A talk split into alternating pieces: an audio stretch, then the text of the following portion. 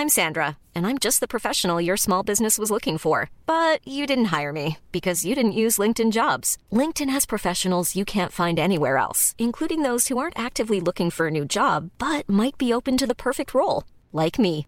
In a given month, over 70% of LinkedIn users don't visit other leading job sites. So if you're not looking on LinkedIn, you'll miss out on great candidates like Sandra. Start hiring professionals like a professional. Post your free job on linkedin.com/people today.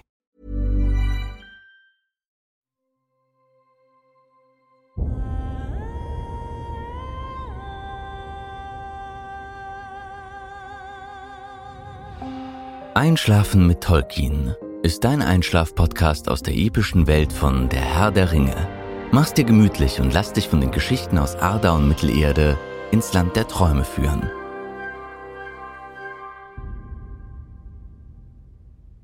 Einschlafen mit Tolkien. Heute Menschen der Dunkelheit. Wilde Menschen, Puckelmänner, Ostlinge und Südländer. Wilde Menschen. Die Menschen des Gebirges waren ein Volk wilder Menschen, die die Täler des Eret Nimreis bereits im zweiten Zeitalter bewohnten. Im Verlauf des zweiten Zeitalters verließen einige Sippen dieses Volkes das Gebirge in nördlicher Richtung und begründeten die Völker der Dunländer und der Menschen von Bre. Nur die Dunländer bewahrten bis in das dritte Zeitalter hinein ihre ursprüngliche Sprache und alten Sitten. In den dunklen Jahren begann dieses Volk Sauron zu huldigen. Sie pflegten in den Bergen Tempel in natürlichen oder gegrabenen Höhlen zu errichten, deren Eingänge zumeist von dunklen Bäumen umgeben waren. Die Pfade der Toten gehörten ursprünglich auch zu so einer Tempelanlage. Ob die Menschen des Gebirges diese Tempel jedoch erst nach ihrer Begegnung mit Sauron errichteten oder sie schon zuvor erbaut wurden, ist nicht bekannt. Die Dunländer waren groß, hatten etwas dunklere Hautfarbe als die Rohirrim und dunkles Haar. Sie waren abergläubisch und lebten größtenteils als Hirten im Hochland. Trotz ihrer vergleichsweise schlechten Bewaffnung waren sie gefürchtete Krieger. Die männlichen Dunländer waren für ihre wilde Bartpracht bekannt. Von ihrer Sprache ist nur der Name des Flusses Adorn bekannt, sowie das Wort Forgoil, mit dem sie die Rohirrim bezeichneten und was Flachsköpfe bedeutete.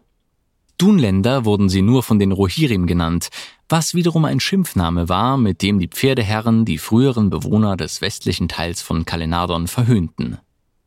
Die Dunländer standen den Dunedain misstrauisch gegenüber und hassten ihrerseits die Rohirrim als Landräuber. Die Menschen von Bre waren braunhaarig, plump und von untersetzter Statur und wohnten in mehrstöckigen Häusern aus Stein. Sie waren ein fröhliches und gegenüber den anderen Völkern Eriadors unvoreingenommenes Volk. So weit westlich hatte zu der Zeit des Ringkrieges kein Mensch seinen festen Wohnsitz. Mit den Hobbits verstanden sie sich besonders gut, denn bereits um das Jahr 1300 des dritten Zeitalters waren die ersten Hobbitstämme aus Wilderland in das Breland gekommen und hatten von hier aus die Besiedelung des später sogenannten Auenlandes begonnen. Die Menschen und die Hobbits von Bre nannten sich gegenseitig das große bzw. kleine Volk. Eine besondere Eigenart der Menschen und Hobbits des Brelandes war, dass sie botanisch klingende Nachnamen hatten. Warum ist jedoch nicht bekannt. Diese Nachnamen waren unter anderem Binsenlicht, Geißblatt, Heidezehen, Affalter, Distelwolle, Farning und Butterblume. Druedain, die Puckelmänner. Es heißt, die Druedain, elbisch für wilde Menschen, seien im ersten Zeitalter die ersten Menschen gewesen, die den Anduin überquert hatten. Sie siedelten sich zu beiden Seiten des Weißen Gebirges an. Zu dieser Zeit wurden vermutlich die Statuen von Dunhark, die das Aussehen von Puckelmännern haben, hergestellt. Von dort zogen einige weiter nach Beleriand, wo sie im Wald von Brethil wohnten. Eine enge Freundschaft verband sie mit den Edain, und an Seite der Elben und Menschen kämpften sie gegen Morgoth. Sie waren circa 120 Zentimeter groß und sehr stark. Sie hatten volle Gesichter mit platten Nasen, pechschwarzen Augen und breiten Mündern. Sie jagten mit vergifteten Pfeilen. Nachdem alle Festungen der Elben in Beleriand zerstört worden waren, kamen einige von ihnen zu den Mündungen des Sirion. Diesen wurde gestattet, im zweiten Zeitalter mit den Edain auf Numenor zu leben. In Numenor verhielten sie sich eher passiv, denn sie waren nur noch wenige und fürchteten das Meer. Als König Aldarion seine Reisen nach Mittelerde unternahm, waren sie sehr besorgt und baten ihn vergeblich zu bleiben. Nach und nach fuhren sie mit den Numenorern nach Mittelerde, die letzten zu dem Zeitpunkt, als Sauron nach Numenor kam.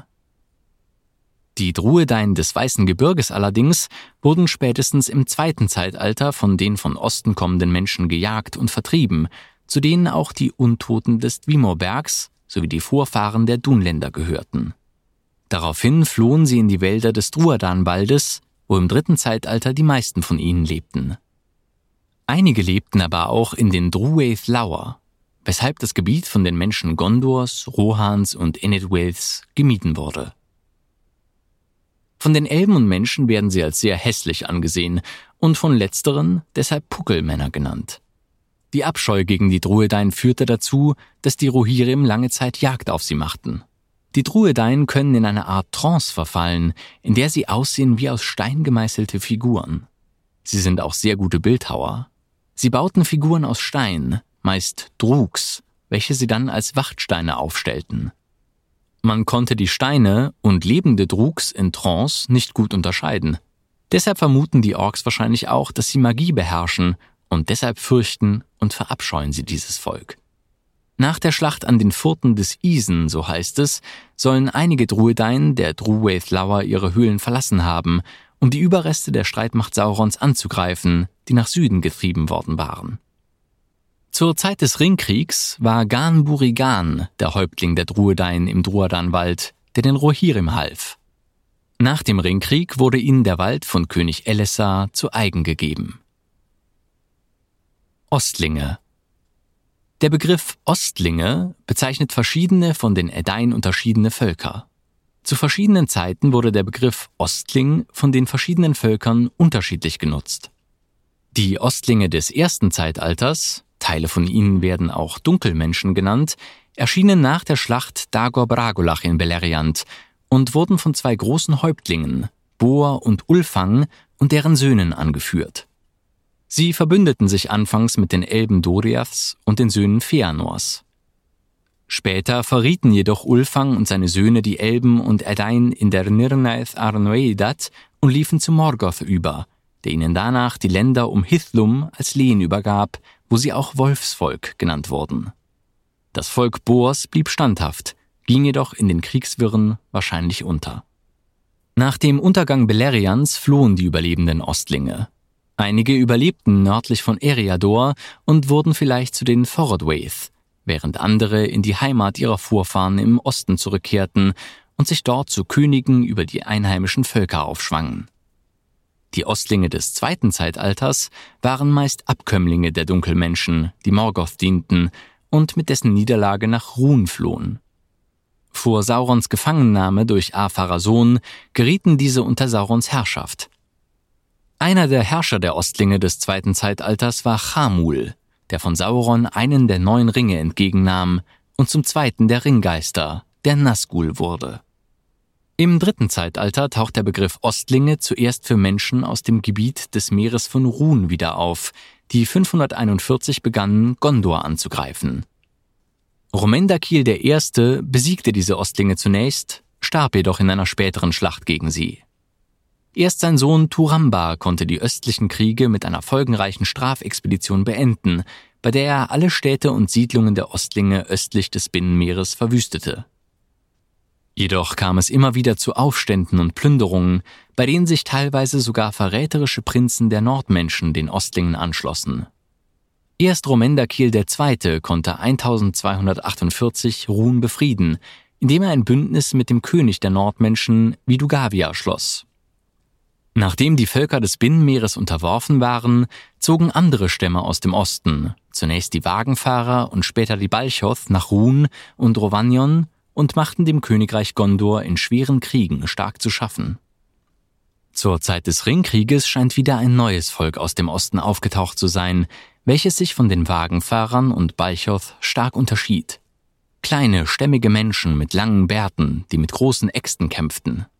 Wie die Ostlinge vor ihnen stand auch dieses unbekannte Volk wieder auf Saurons Seite und kämpfte gegen Gondor und die Menschen von Tal.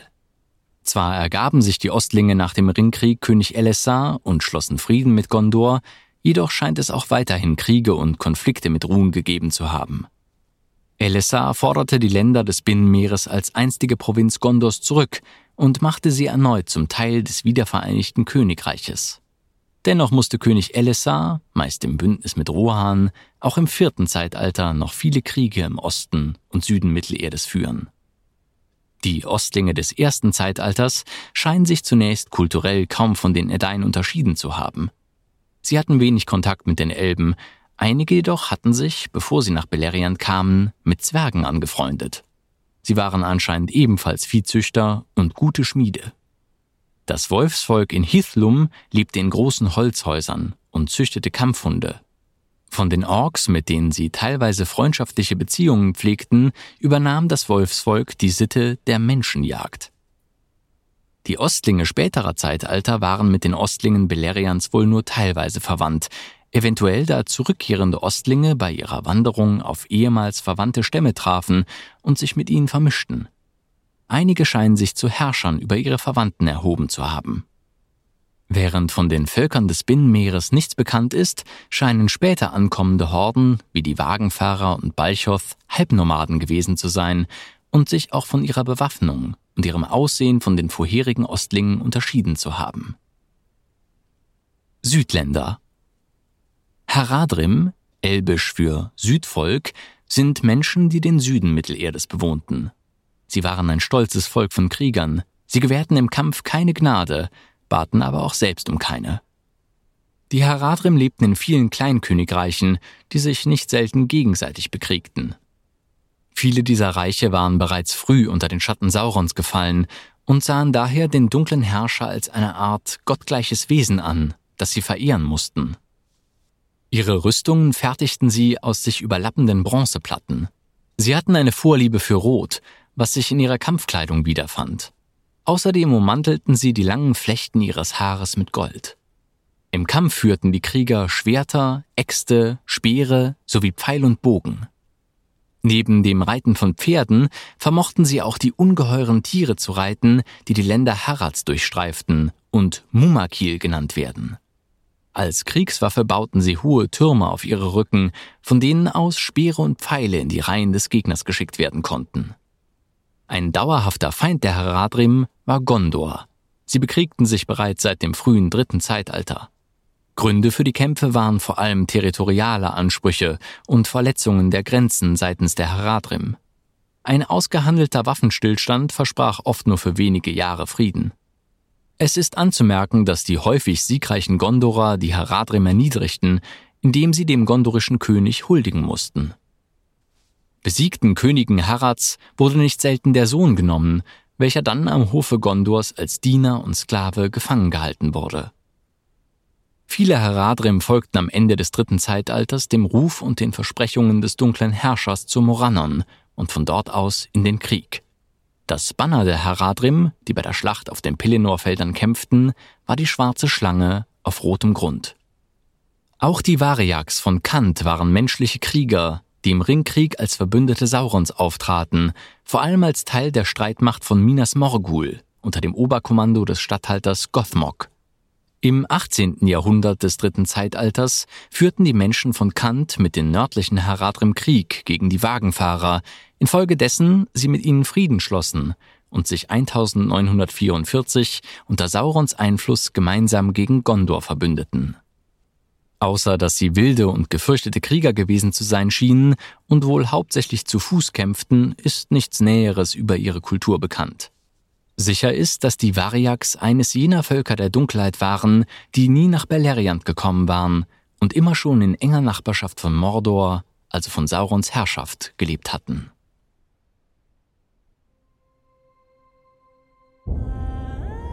Na, immer noch wach? Wenn dir dieser Podcast gefällt, lass uns gerne ein Abo und eine Bewertung in deiner Podcast-App da. Und folge uns auf Instagram at Einschlafen mit Podcast. Über Feedback und Artikelvorschläge freuen wir uns sehr. Der Text ist unter CC-Lizenz auf arapedia.org und fandom.com verfügbar. Produziert und aufbereitet wird dieser Podcast von Schönlein Media. Gelesen von mir, Patrick Zoom.